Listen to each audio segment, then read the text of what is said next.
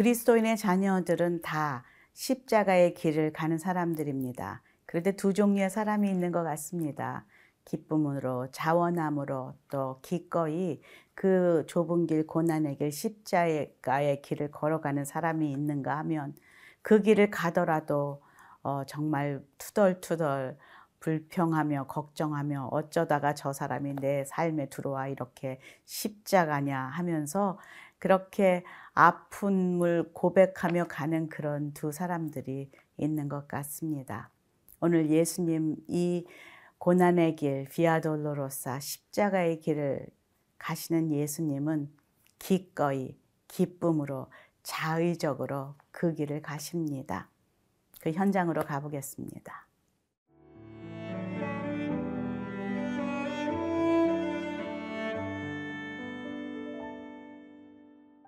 요한복음 18장 1절에서 14절 말씀입니다.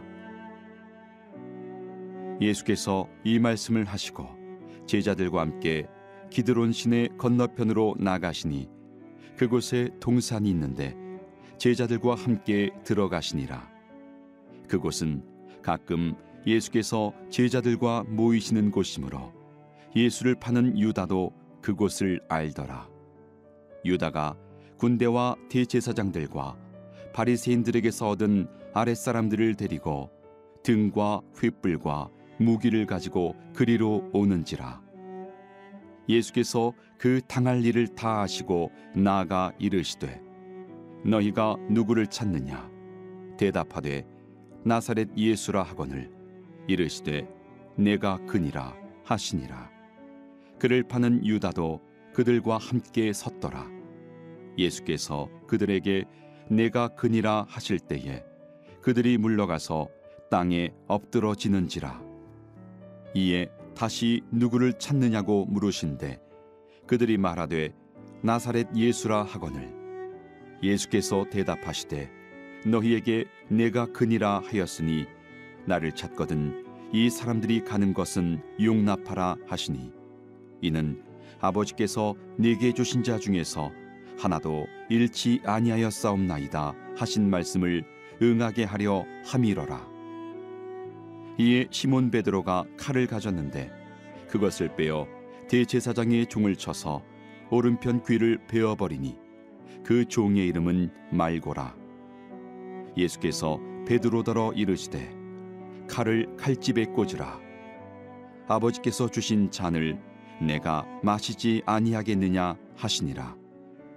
이에 군대와 천부장과 유대인의 아랫사람들이 예수를 잡아 결박하여 먼저 안나스에게로 끌고 가니 안나스는 그 해의 대제사장인 가야바의 장인이라. 가야바는 유대인들에게 한 사람이 백성을 위하여 죽는 것이 유익하다고 권고하던 자러라. 성만찬 후에 제자들에게 긴 고별 설교를 마치시고 그리고 요한복음 17장에 들어오면서 어, 정말 제사장적인 대제사장적인 기도를 아버지께 드린 후에 이제 제자들과 함께 움직이시는 예수님. 예수님의 순환의 시작이 오늘부터 시작됩니다. 오늘 1절 한번 보겠습니다. 예수께서 이 말씀을 하시고 제자들과 함께 기드론 시내 건너편으로 나가시니 그곳에 동산이 있는데 제자들과 함께 들어가시니라. 여기에 기드론 시내 건너편이라고 어, 말한 이 기드론 시내는 사실 요한복음에만 나오는 그런 지명의 이름입니다. 구약에 보면은 다윗이 압살롬을 피해서 도망할 때 건넜던 곳이 바로 어, 이 기드론 시내입니다. 신약에서는 예수님께서 제자들 몇 사람만 데리고 기도하러 올라갔던 그 겟세만의 동산을 의미합니다. 그곳에서 어, 기도를 종종 하셨기에 제자들이 다 그것을 알고 있습니다.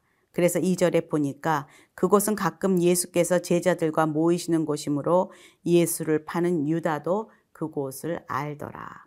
지금 함께 있지 않았지만 예수님께서 거기서 기도하고 계실 것이다. 라는 것을 유다는 알고 있었다는 것이죠. 그런데 여기서 보니까 제목이 저는 오늘 참 마음에 와 닿는데 자발적으로 기꺼이 걸어가는 십자가의 길이다. 라는 이 제목처럼 예수님께서는 십자가를 피하고 피하려고 하지 않는다는 거예요. 자의적으로 자발적으로 그 길을 걸어오셨죠.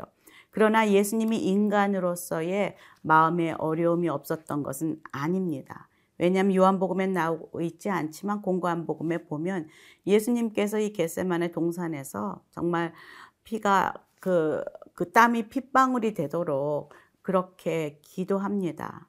아버지여 하실 수 있으면 이 잔을 내게서 피하게 해달라고.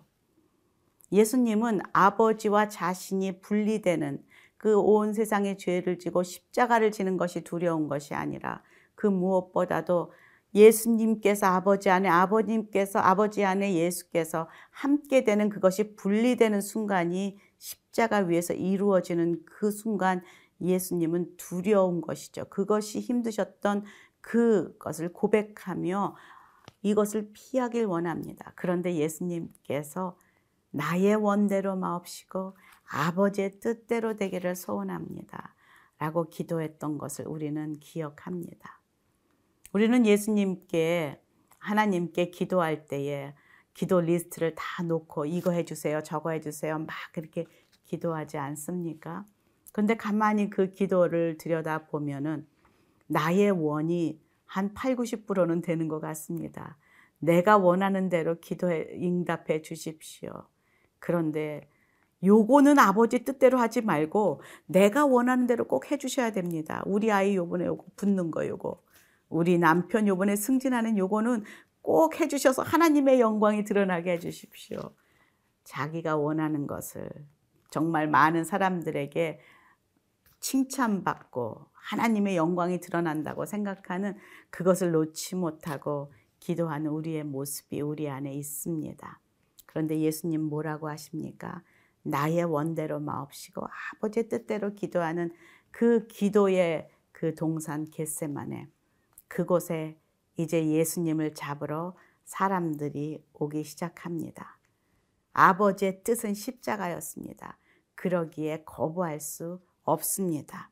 나의 원이 아니었고 아버지의 뜻이었기 때문이죠. 3절 한번 볼까요?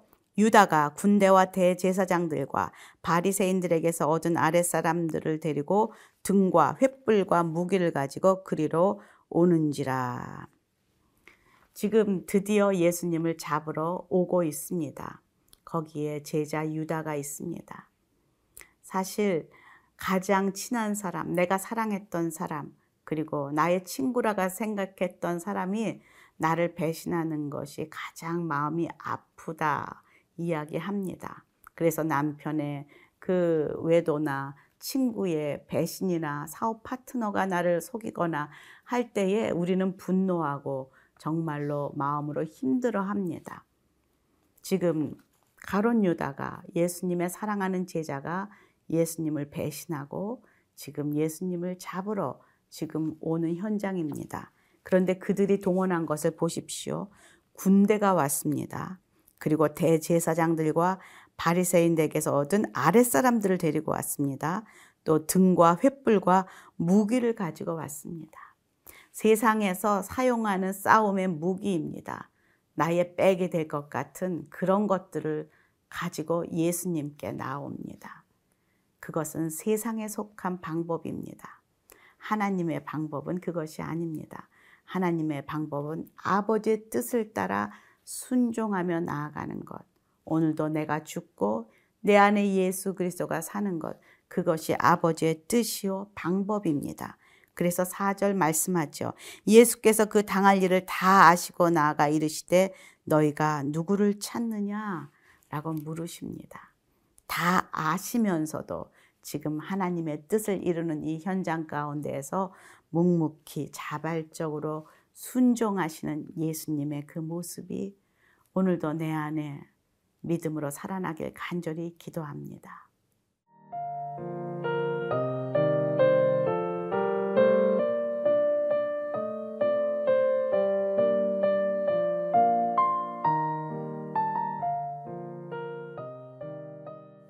가론 유다는 군대와 그리고 등과 횃불과 무기를 가지고 예수님을 잡으러 그 동산으로 올라옵니다. 사실 저라면 유다가 이리로 올지 모르니 내가 오늘은 딴 곳으로 가야 되겠다. 좀 숨어야 되겠다. 다 아시고 계셨거든요. 그렇게 결정하실 것 같은데 예수님은 전혀 물러서지 않습니다. 그리고서는 5절 뭐라고 이야기합니까? 대답하되 나사렛 예수라 내가 나사렛 예수다. 이르시되 내가 그니라 하시니라. 그를 파는 유다도 그들과 함께 섰더라. 예수께서 그들에게 내가 그니라 하실 때에 그들이 물러가서 땅에 엎드러지는지라. 지금 기적이 또 일어나고 있는 현장입니다.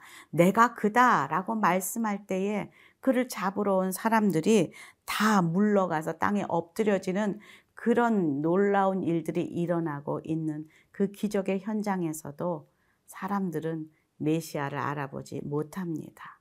그 하나님 아버지의 구속의 그 역사에 이루심에 동참하는 지금 이 세상에 속한 사람들의 모습을 보게 됩니다. 지금 또 뭐라고 합니까?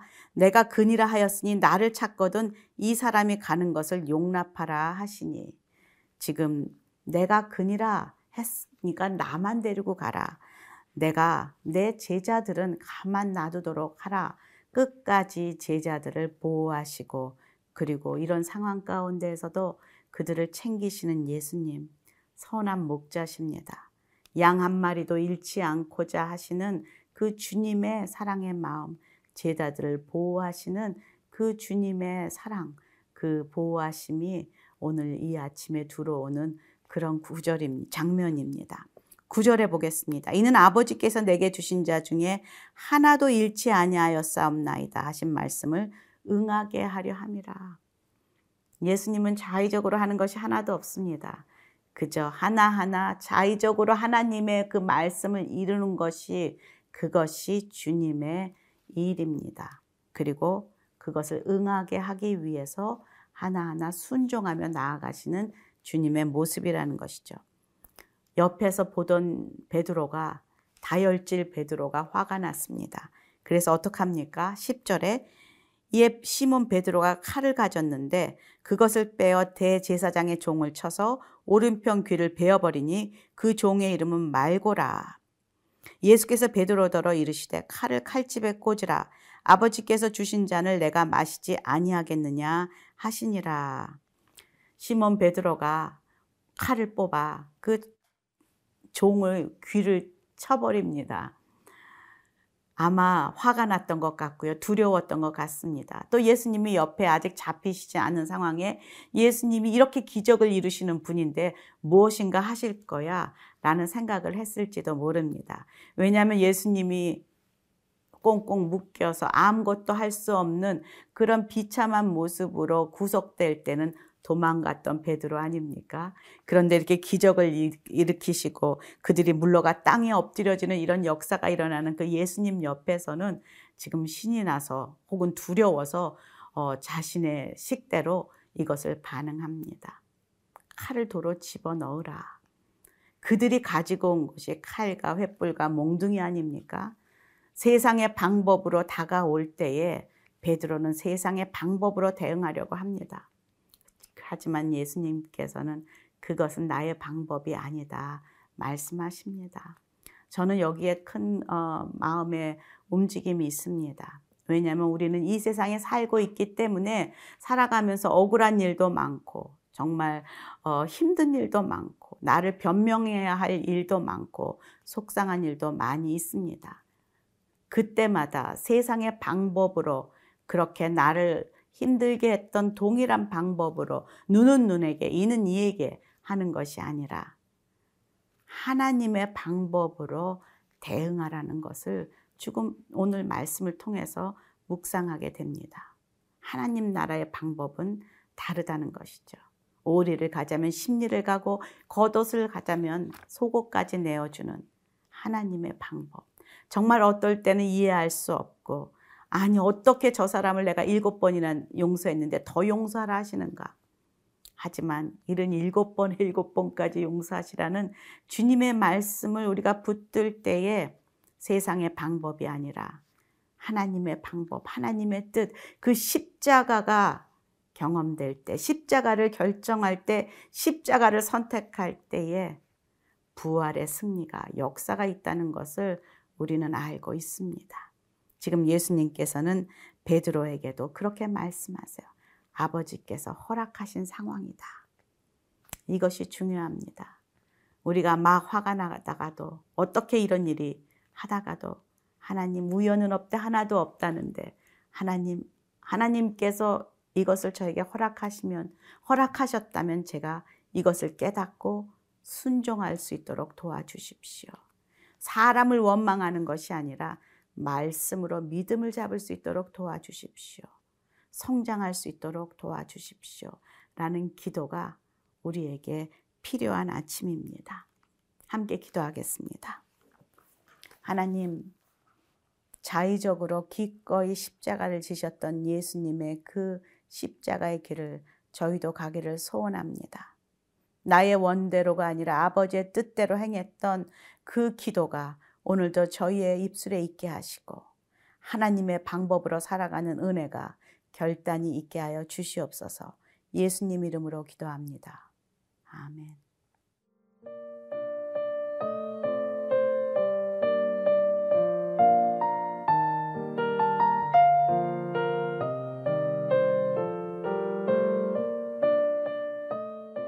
이 프로그램은 시청자 여러분의 소중한 후원으로 제작됩니다.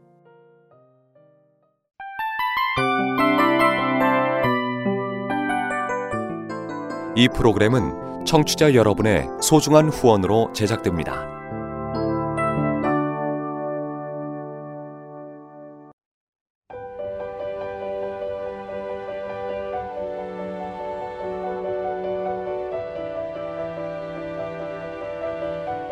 세상에는 수많은 교회들이 있지만 더 깊이 있는 말씀 강해를 찾기 위해 크기로만 교회를 선정하지 않습니다.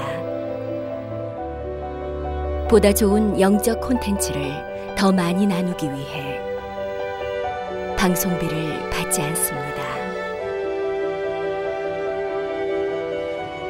1년 365일 복음만 전하고 싶어서 우리는 광고를 하지 않습니다. 온누리의 복음을 땅끝까지 CGN TV와 함께 땅끝 성교사가 되주세요